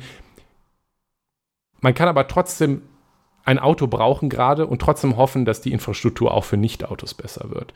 Ja. Das ist aber auch ein Problem, das müssen auch, muss so quasi unsere Seite sich übrigens meiner Meinung nach ganz tief reinziehen. Der Feind in dieser Diskussion, für mich als Radelkommunist, ja, der steht und Radwege will, der Feind ist nicht der einzelne Autofahrer. Der Nein. ist eine gute Wahrscheinlichkeit, Außer wenn er mich zu knapp überholt. Richtig, dann werde ich auch wütend, das ist klar. Trotzdem in der Rhetorik müssen wir darauf achten. Ähm, der Feind ist nicht der einzelne Autofahrer, weil gute Wahrscheinlichkeit, äh, dass der einfach in dem Auto sitzt, weil wo der wohnt, kann er pendeln zwei Stunden mit dem Zug oder eine halbe Stunde mit dem Auto. Ja, würde ich auch mit dem Auto fahren. Und deswegen sollten wir auch gegenüber Leuten, die halt Auto fahren, nicht kommen mit, wieso fährst du denn Auto? Fahr doch Ja, das- einfach ja. nicht Auto, weil das geht nämlich komplett am Problem vorbei. Und wird die Leute auch nicht dazu bringen, sich zu ändern. Und außerdem Richtig, natürlich. vollkommen nicht. egal, ob sie sich jetzt persönlich ändern. Also Exakt, macht eine keinen Person, Unterschied. Ne, so sorry, aber Ganzen. Sondern was wir den Leuten sagen sollten, ist, ich möchte, du kannst weiter Auto fahren, aber ich möchte, dass es auch gute Infrastruktur gibt, dass du in Zukunft die Wahl hast zwischen halbe Stunde Auto und halbe Stunde Zug. Und dann gibt Ja, es ganz viele Leute, die sagen, oder vielleicht noch weniger. ja, vielleicht ja, dann irgendwann ähm, 40 weniger. Minuten Auto oder 30 Minuten Zug. Ja, deshalb bin ich auch der Meinung, dass Autofahren unbequem sein muss, aber Ja, ja, natürlich. Also das, das, man, kann, man kann nicht, ohne auch ein paar Abstriche bei der Autoinfrastruktur zu machen, eine super hochwertige Alternativinfrastruktur aufbauen. Ja, das muss man auch klar machen. Da muss man Abstriche machen. Man muss die B1 vielleicht ein bisschen schmaler machen. Man muss hier und da mal eine Autospur wegnehmen, um ein Rad zu bauen. Man muss hier und da vielleicht mal das Geld von einer Autobahn wegziehen, von einem Autobahnneubau wegziehen und stattdessen dafür ein neu, neues Gleis legen. Ja, das ist richtig. Aber es geht jetzt nicht darum, irgendwie die einzelnen Autofahrer zu bestrafen dafür, dass sie halt keine, Oder oft keine andere so, Wahl hey, haben. Ihr müsst jetzt auch gleich, ihr steht jetzt öfter im Stau. Hey. Exakt. Also darum geht es nicht. Es geht darum, die Info Alternativinfrastruktur besser zu machen. Ja. Ähm, und deswegen bin ich übrigens auch nicht so Fan von E-Autos und von selbstfahrenden Autos, von diesen ganzen technologischen Heizbotschaften, die alles besser machen sollen, weil das sind nur Pflaster, die aber das eigentliche Problem nicht beheben, weil auch ein selbstfahrendes Auto braucht so viel Platz, wie es braucht, ähm, ist ineffizienter als andere Infrastruktur und erhöht am Ende unsere Autoabhängigkeit nur, wenn es weit verbreitet eingesetzt wird. Und E-Autos sowieso haben alle Probleme von Autos immer noch, bis darauf, dass sie ein bisschen weniger laut, ein bisschen weniger umweltschädlich sind. Aber was wir eigentlich brauchen, ist ein Wandel weg von der Autoabhängigkeit, von der krassen Autoabhängigkeit, die wir haben und nicht ein, einfach nur zum E-Auto und dann ist alles gut, wir machen so weiter, wie es schon immer war. Genau, das kann nicht aufgrund des Individuums passieren, sondern aufgrund von politischen Entscheidungen. Exakt. Ähm, und nicht nur Entscheidungen, sondern auch dann der Umsetzung von Entscheidungen. Das möchte ich betonen, weil es hilft nichts, wenn man ähm, den, den Radschnellweg ähm, 1 beschließt und den dann nicht baut. Richtig, Dortmund, ähm, ich hasse dich. Du Drecksstadt. Nicht nur Dortmund, das tut das gesamte Ruhrgebiet außer ja. Mülheim. Mülheim ist Mülheim, Mülheim Aber, ist nett. Äh, ja. Also die, der Radschnellweg 1 in Mülheim kann ich mal empfehlen, das Stück zu fahren. Das ist äh, sogar eins. Ja. Ja, aber genau, also wir Hört fahren zum Beispiel. auf, ne? Also, Bitte? Hört dann aber nichts auf an ja, der Hochschulrheinwahl. Ja. Toll. Äh, wir jetzt beide zum Beispiel fahren ja Rad, weil wir Rad fahren wollen. Aber, ja. ähm, und weil wir ein bisschen bekloppt und masochistisch sind anscheinend. Ja. Aber das Problem ist, solange die Radwege so aussehen wie in Dortmund, wie sie sind, fährt niemand einfach Rad, weil es bequem auch, ist und das muss das Auch Ziel wegen sein. des subjektiven Unsicherheitsgefühls. Wegen den ganzen Autos? Welches, ähm, welches sich halt bei vielen Leuten einstellt an Siebtelkreuzungen, die sind einschüchternd. Da ja, fahren Leute drauf zu und denken so, oh, ich habe ein bisschen Angst. Da sollte man, das baut Dortmund und das ist das Problem übrigens auch immer noch neue Kreuzungen, immer noch absolut furchtbar gruselig, obwohl man so weiß, wie es besser gehen würde. Die Niederlande machen es nämlich schon seit Jahrzehnten so. Aber ich glaube, wir haben jetzt wieder genug über Autos gejammert. Ähm, ja. Irgendwie alles wird am Ende eine Autotirade bei uns. Autos schlimm. Wobei Auto, Auto schlecht. Auto schlecht. Ja. Fahrrad gut. Zug gut. Yes. Yes. Ach ja, lustig. Das nächste Thema ist auch wieder Autos, mehr oder weniger. Ja, ja, hm, ja. Hm, hm. Ich springe nur einmal kurz drüber, weil die Folge sich auch ja. langsam schon wieder zieht und ich glaube, so langsam bringen wir unseren Punkt auch rüber. Ähm, Straß Städte waren ja nicht immer so, dass eine Straße erstmal zwei Autospuren waren und daneben dann ein Bürgersteig. bevor, bevor sich das durchgesetzt hat, waren Straßen halt mal Straßen. Da ist man drüber gegangen, hin und wieder fuhr eine Kutsche drüber. Okay, weit, weit zurückgegangen, weit zurückgegangen. Ja. ja, richtig. Und hin und wieder gab es auch irgendwann später dann Räder. Hin und wieder fuhr dann auch irgendwann mal ein Automobil drüber. Aber es war primär halt ein Korridor, durch die alle durch sind. Ja. Als dann das Auto populär wurde und es immer mehr davon gab, gab es dementsprechend viele Unfälle, weil die Autos schneller waren, als was vorher war und dann oft gegen Leute gefahren sind. Sie waren insbesondere das auch schwerer. Das war auch bei Kutschen schon so, ne? Also, dass Kutschen ja, ja. sehr viele Unfälle gab, weil äh, der Mensch ja, kann ja nicht schneller als 10 km/h, deshalb gab es Höchstgeschwindigkeit auf Kutschen.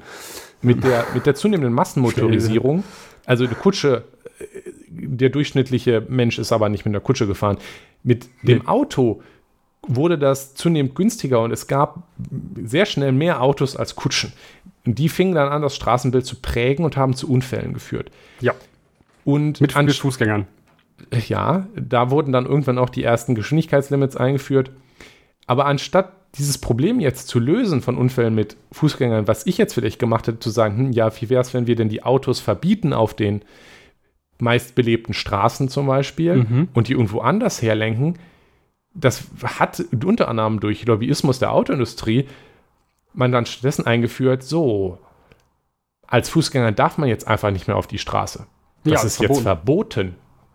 Ja. Und das war die Erfindung des Jaywalkings auf Englisch oder im Deutschen gibt es, glaube ich, kein extra Wort dafür, aber nee. das Straße überqueren, wo halt keine Ampel ist oder kein ja, Weil es in Deutschland nicht, Deutschland nicht so illegal ist, äh, wie es in den USA illegal ja, ja, ist, äh, über Straßen zu gehen.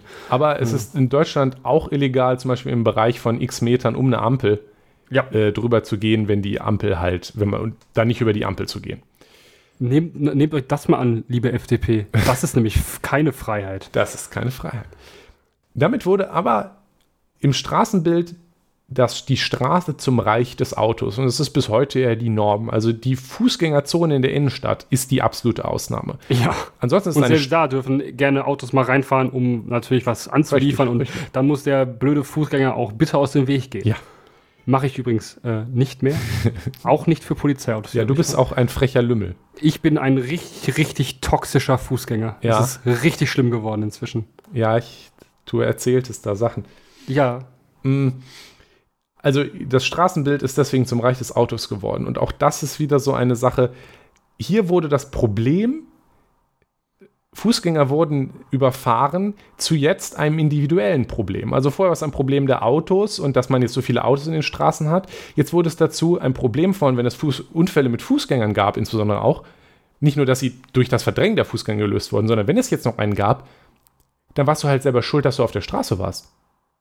Das ist es. Wenn du jetzt über die Straße läufst und wirst umgefahren von irgendeinem Auto, dann warst du jetzt schuld. Das Individuum, das Ja, ja. die Straße illegal überquert hat. Und das prägt auch unseren Städtebau. Zum Beispiel das, ähm, das Problem könnte man jetzt, also, also übrigens auch weiterdenken auf, ähm, auf, auf SUVs, die äh, Sichtprobleme haben und keine Kinder Mhm. sehen. Dazu verlinke ich mal einen Cartoon, den ich ganz lustig fand. Aber hier direkt bei mir vor der Tür ist Ja, eine oh. recht große Straße. Und Ja. übrigens auch eine Schule in der Nähe. mehrere Und- Schulen. Mehrere Schulen. Und an der Straße ist eine Bushaltestelle, an der viele der Kinder ähm, sind. Und hier wurde erst letztens, vor ein paar Monaten, ein Kind zum Beispiel ins Krankenhaus, äh, also verletzt, schwer verletzt, beim. Unfall. Ja, es ist über die Straße gelaufen, hat nicht richtig aufgepasst und ist zwischen den stehenden Autos auf der geradeausspur durchgelaufen, hat nicht erwartet, dass auf der Linksspur gerade grün ist und wurde dann dort umgemäht. Und ja, der Autofahrer in der Stelle ist vielleicht jetzt auch nicht unbedingt der Böse, weil ich weiß nicht, Nee. das wäre mir wahrscheinlich auch da passiert. Ja, sicher. Das wäre jedem von uns passiert. Richtig, weil wenn man halt auf der Linksspur fährt und es ist grün und es ist eine Straße auf der 50 ist und dann fährt man halt 50 Ah, auf die grüne ja. Ampel zu. Die Kreuzung ist übrigens auch so gebaut, dass du da in jede Richtung mit 50 abbiegen kannst. Ja, also das ist furchtbar. das ist ähm, und dann kommt ein Kind halt zwischen den Autos, die rechts neben dir stehen, durch. Hm. Aber Hm. das Problem ist, jetzt ist das Kind da verletzt worden und das ist nicht der erste Unfall hier an der Straße. Nein. Also bis, da gibt es hier ständig wieder durch schlechte Sichtsituationen und durch die hohe Geschwindigkeit und dadurch, dass hier einfach viel los ist, weil hier halt auch viele Leute wohnen, immer wieder zum Beispiel Auffahrunfälle, auch an der Kreuzung, erst letztens wieder. oder ähm, Frontalzusammenstöße, weil Leute nicht überfordert sind mit allem. Ja, ja. Also es ist, auf jeden Fall ganz, also es ist viele Unfälle, sehr, sehr viele Unfälle. Und das Problem jetzt aber ist, die St Kreuzung sieht, seitdem ich hier wohne, exakt gleich aus. Und Ja. es ist auch nicht so, dass auf dem Stück, auf dem jeden Tag Kinder unterwegs sind, von den ganzen Schulen an den Bushaltestellen irgendwie 30 wäre. nö, nö. Nein, es ist immer noch 50, es ist immer noch die gleiche Kreuzung mit den großen Kurvenradien, an dem man nicht abbremsen muss. Es ist viel Platz für Autos. Es ist die eigene Linksabbiegerspur, dass man da auch nochmal beschleunigen kann. Es wird nichts geändert, weil das Problem in der Wahrnehmung der Stadt ist offensichtlich nicht, dass diese Kreuzung unsicher wäre, sondern dass das Ja. Kind über die Straße gelaufen ist. Und nicht an der Ampel gewartet hat, wie Richtig. es sich gehört. Richtig, es hätte ja über die Ampel gehen also- können, da ist eine Ampel. Wer ist also schuld? Das Kind. Richtig. Und spätestens Und an dieser Stelle ist doch diese, ist, ist finde ich, diese, diese Selbstschuld-Ideologie ab absurdum Ja. geführt, weil Erwachsene kann man ja vielleicht sagen, ja, pass doch auf auf dich. Aber wenn da Ja. Kinder sind, ja, die könnten auch aufpassen, aber es sind Kinder. Das wird passieren. Sicher. Das wird Und- passieren, diese Unfälle. Und es wird auch wieder Und- einen geben. Wollen wir das jetzt alte ändern oder Leute- nicht? Ja, und die älteren Leute sagen ja immer, ja, früher, die Kinder gehen gar nicht mehr raus, früher haben wir immer draußen gespielt. Also so. Früher. Boomer sagen das gerne. Und äh, die Kinder heute sitzen nur zu Hause. Und dann denke ich mir so, mhm. Mhm. Mhm. Warum? Mhm. Ja, ja. Genau deshalb, weil sie nicht, weil die Straße ihnen nicht gehört. Oder weil die, weil die Straße und die gesamte ähm, Umgebung, die sie umgibt, so unfassbar gefährlich geworden ist. Ja. Das ist und, und unschön. Dort will man nicht spielen. Zugestellt mit Autos unter anderem Ja? Und wenn du jetzt erstmal zu deinem Bolzplatz äh, latschen musst oder wohin auch hin auch immer, in ein kleines Waldstück zum, viele zum sich jeder mit Stücken auf den Kopf kloppen, ja, ähm, das ist eine Hürde, die gab es früher so nicht in den 80ern. Ja? Das war nicht ganz so extrem, wie es heute ist. Heute wird überall mit dem Auto hingefahren. Ja?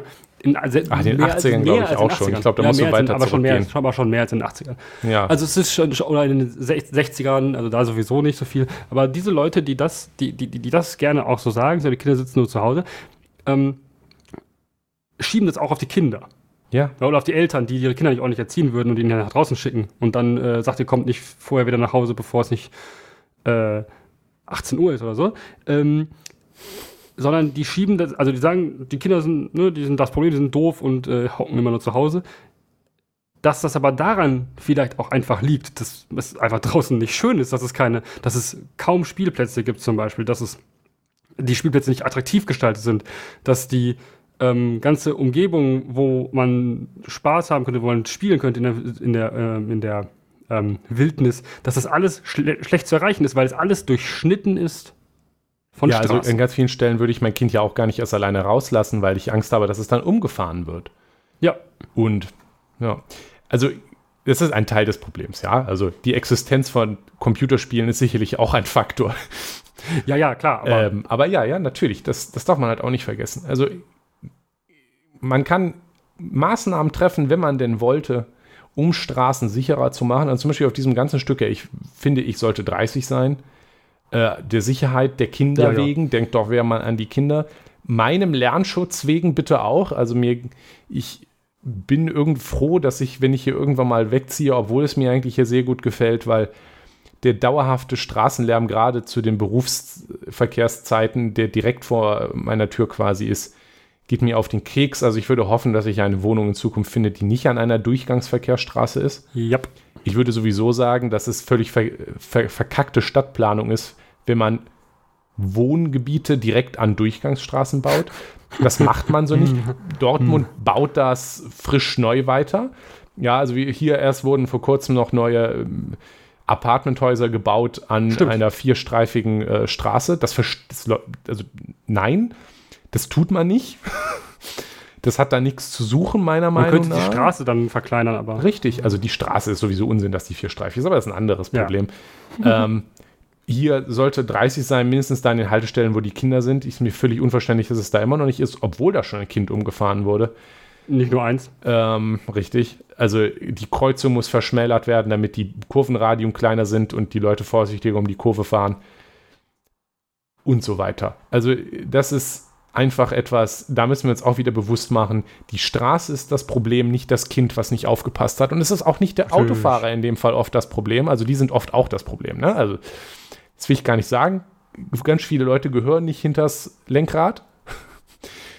Aber ne, wenn es gibt halt durchaus oft Situationen, da kann der Mensch hinter dem Steuer nicht mehr viel anders machen. Und, und hat auch nichts falsch gemacht. Richtig.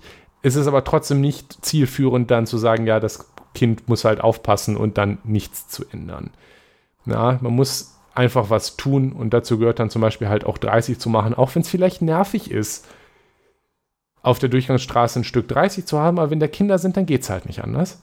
Da muss ja. man im Zweifel dann die Durchgangsstraße und irgendwo anders hinlegen oder irgendwas anderes nur, finden, aber die Kinder ja. einfach weiter umfahren zu lassen, ist nicht die Lösung. Und ganz wichtig, auch nicht nur einfach sagen, ja, da ist ja 30, daran müssen sich jetzt auch bitte alle individuell halten, sondern das muss A kontrolliert werden und B durch die Straße, durch ja. Straßenbau so gebaut werden, dass es nicht anders geht, als 30 zu fahren. Klassiker ist Hubbel, aber was auch gut ist, sind zum Beispiel Kurven am, was zum Beispiel oft auch am Ortseingang äh, also quasi jeder Ortseingang, zum Beispiel in den Niederlanden, hat entweder einen Hubbel oder eine Verschmalerung der Straße, ja. äh, eine sichtbare Verschmalerung, dass man auch merkt, wie schnell man fährt. Das ist auch wichtig. Auf einer breiten Spur fährt man von selber schneller. Und das ist auch das Problem. Äh, wir haben hier in Dortmund viele Straßen, die irgendwann mal quasi als Schnellstraßen in, gebaut wurden, sichtbarerweise. Ja. Wo dann irgendwann ein 50er-Schild rein dran geklöppelt wurden, weil dann doch Wohnhäuser dran gebaut wurden. Und da fährt dann einfach niemand 50. Richtig, aber da sind dann halt breite, breite vierstreifige Straßen, da fährt man dann von selber mehr. Auf einer schmalen Wobei Straße man fährt man auch viel Tacho gucken könnte, aber das ist ja, nur so ein Profitrick von mir. Richtig, ich gucke auch auf den Tacho, aber es fällt, es ist halt schon auch für mich als Autofahrer angenehmer, wenn die Straße so gebaut ist, dass das Tempo, was ich von selber fahre, das Richtige ist. Ja, das ist, da bin ich auch selber als Autofahrer dankbar für und da ist es halt auch einfach insgesamt funktioniert das besser. Wenn die Straße schmal ist, rechts und links ist zum Beispiel Grünzeug, damit ich das Vorbeischießen sehe im Zweifelfall, wenn ich dann halt doch mal unaufmerksam bin, bin dass ich es dann auch merke. Ja. Aber dafür muss man die Straße halt auch umbauen. Solche Sachen. Die Maßnahmen muss man treffen wollen, die gibt es.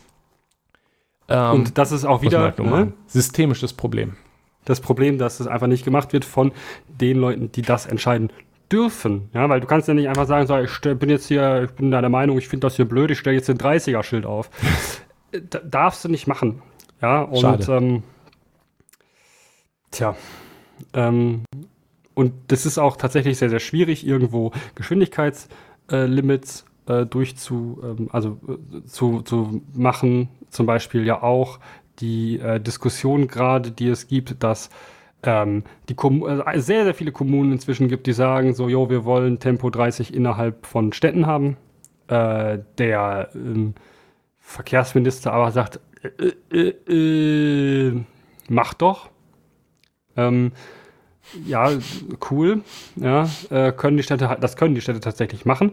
Aber es wäre schön, wenn das von oben einfach kommen würde. Und da muss man sich auch immer denken, so, ja, wer soll denn die ganzen Schilder aufstellen? Äh, äh, Schon besser, wenn, wenn man da Da muss man nur diese Schilder ganz am Anfang, wenn man nach Deutschland reinfährt, ändern, wo drauf steht 50. Also mit ne, diese Zeichen, die man vielleicht kennt, wenn man in ein Land reinfährt. Da steht dann die ne, 50, äh, 100 und 130 in so einem Richtgeschwindigkeitsding. Ähm, in Deutschland. In anderen Ländern stehen da äh, tatsächliche Geschwindigkeitslimits dann und ähm, die auch sinnvoll sind. Ähm, aber ähm, da wird auch wiederum von der Politik die, die Verantwortung abgeschoben ja, und die Regelungsverantwortung abgeschoben auf ähm, eben kleinere Gruppen, die das dann für sich selber klären müssen, anstatt einfach zu sagen, so, ja, pff, ne, machen wir halt einfach mal. So, finde ich, also Föderalismus in allen Ehren, aber ähm, zu sagen, ja, jetzt müssen die Kommunen entscheiden, finde ich auch sehr feige. Ja, und das ja. ist eben genau das, wofür es auch, ähm, wofür dieses, dieses auf das Individuum abwälzen ähm, ein, also steht für mich dafür, dass man sich als ähm, Firma oder sogar als, ähm, als Staat der, vor der Verantwortung drückt, ja. die man ja. hat. Ja. Also das, man könnte diese Individualisierung vom Problem halt auch noch eine Ebene höher angucken, dass zum Beispiel höhere Regierungsebenen sich halt daraus reden, etwas zu tun gegen ein Problem, indem sie halt sagen, ja, das können die ja, die Kommunen, die Länder, die können das ja selber regeln.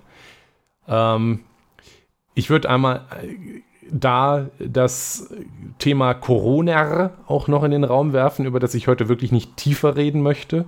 Nee, aber das. Ähm, ich denke, ich muss ja nur das Wort erwähnen und dann mal was sagen, hm, mit Maßnahmen Eigen. nicht machen mit dem Verweis auf Eigenverantwortung ja. oder das können die Länder regeln oder das können sonst wer regeln. Da könnte vielleicht was klingeln, wenn ich Corona erwähne. Eigenverantwortung. Eigenverantwortung. Ähm, genau, das, da, da möchte ich es dann aber auch mit Corona belassen. Ja. Ähm, ich würde noch einmal schließlich abschließend doppelt gemoppelt Glücksspiel erwähnen wollen. Ähm, das nur kurz, weil da haben wir eine ganz eigene Folge zu, wo wir das ja. auch erklären, wo es zum Beispiel eine Kampagne gab, ähm, If the Fun Stops, Stop, die mhm. von der Glücksspielindustrie selber gesponsert wurde, die bewiesenermaßen nichts bringt. Weil einfach jemandem zu erklären, hör auf zu spielen, wenn du keinen Spaß mehr daran hast, funktioniert halt ähm, so nicht. Richtig, das aber funktioniert. Mehr dazu in der Folge. Ja. Offensichtlich nicht, aber das ist halt auch so ein interessanter Fall, dass hier das benutzt wurde, um zu verhindern, dass man von der Regierung reguliert ja. wird, die als Glücksspielindustrie, indem man halt sagt, ja, die Leute können ja einfach aufhören. Die wollen doch ja. spielen. Und genau. so sagt, bitte reguliert uns nicht. Und das hat auch in dem Fall erfolgreich gehabt. Dann kann man zeigen, wir haben das gemacht. Und man hat das Problem, das systemische Problem der Glücksspielindustrie auf das Individuum abgewälzt. Jonas, soll ich noch einmal ein Fazit geben? Was meinst du? Bitte mach ein, ein kurzes, knackiges Fazit. Ein kurzes, knackiges Fazit.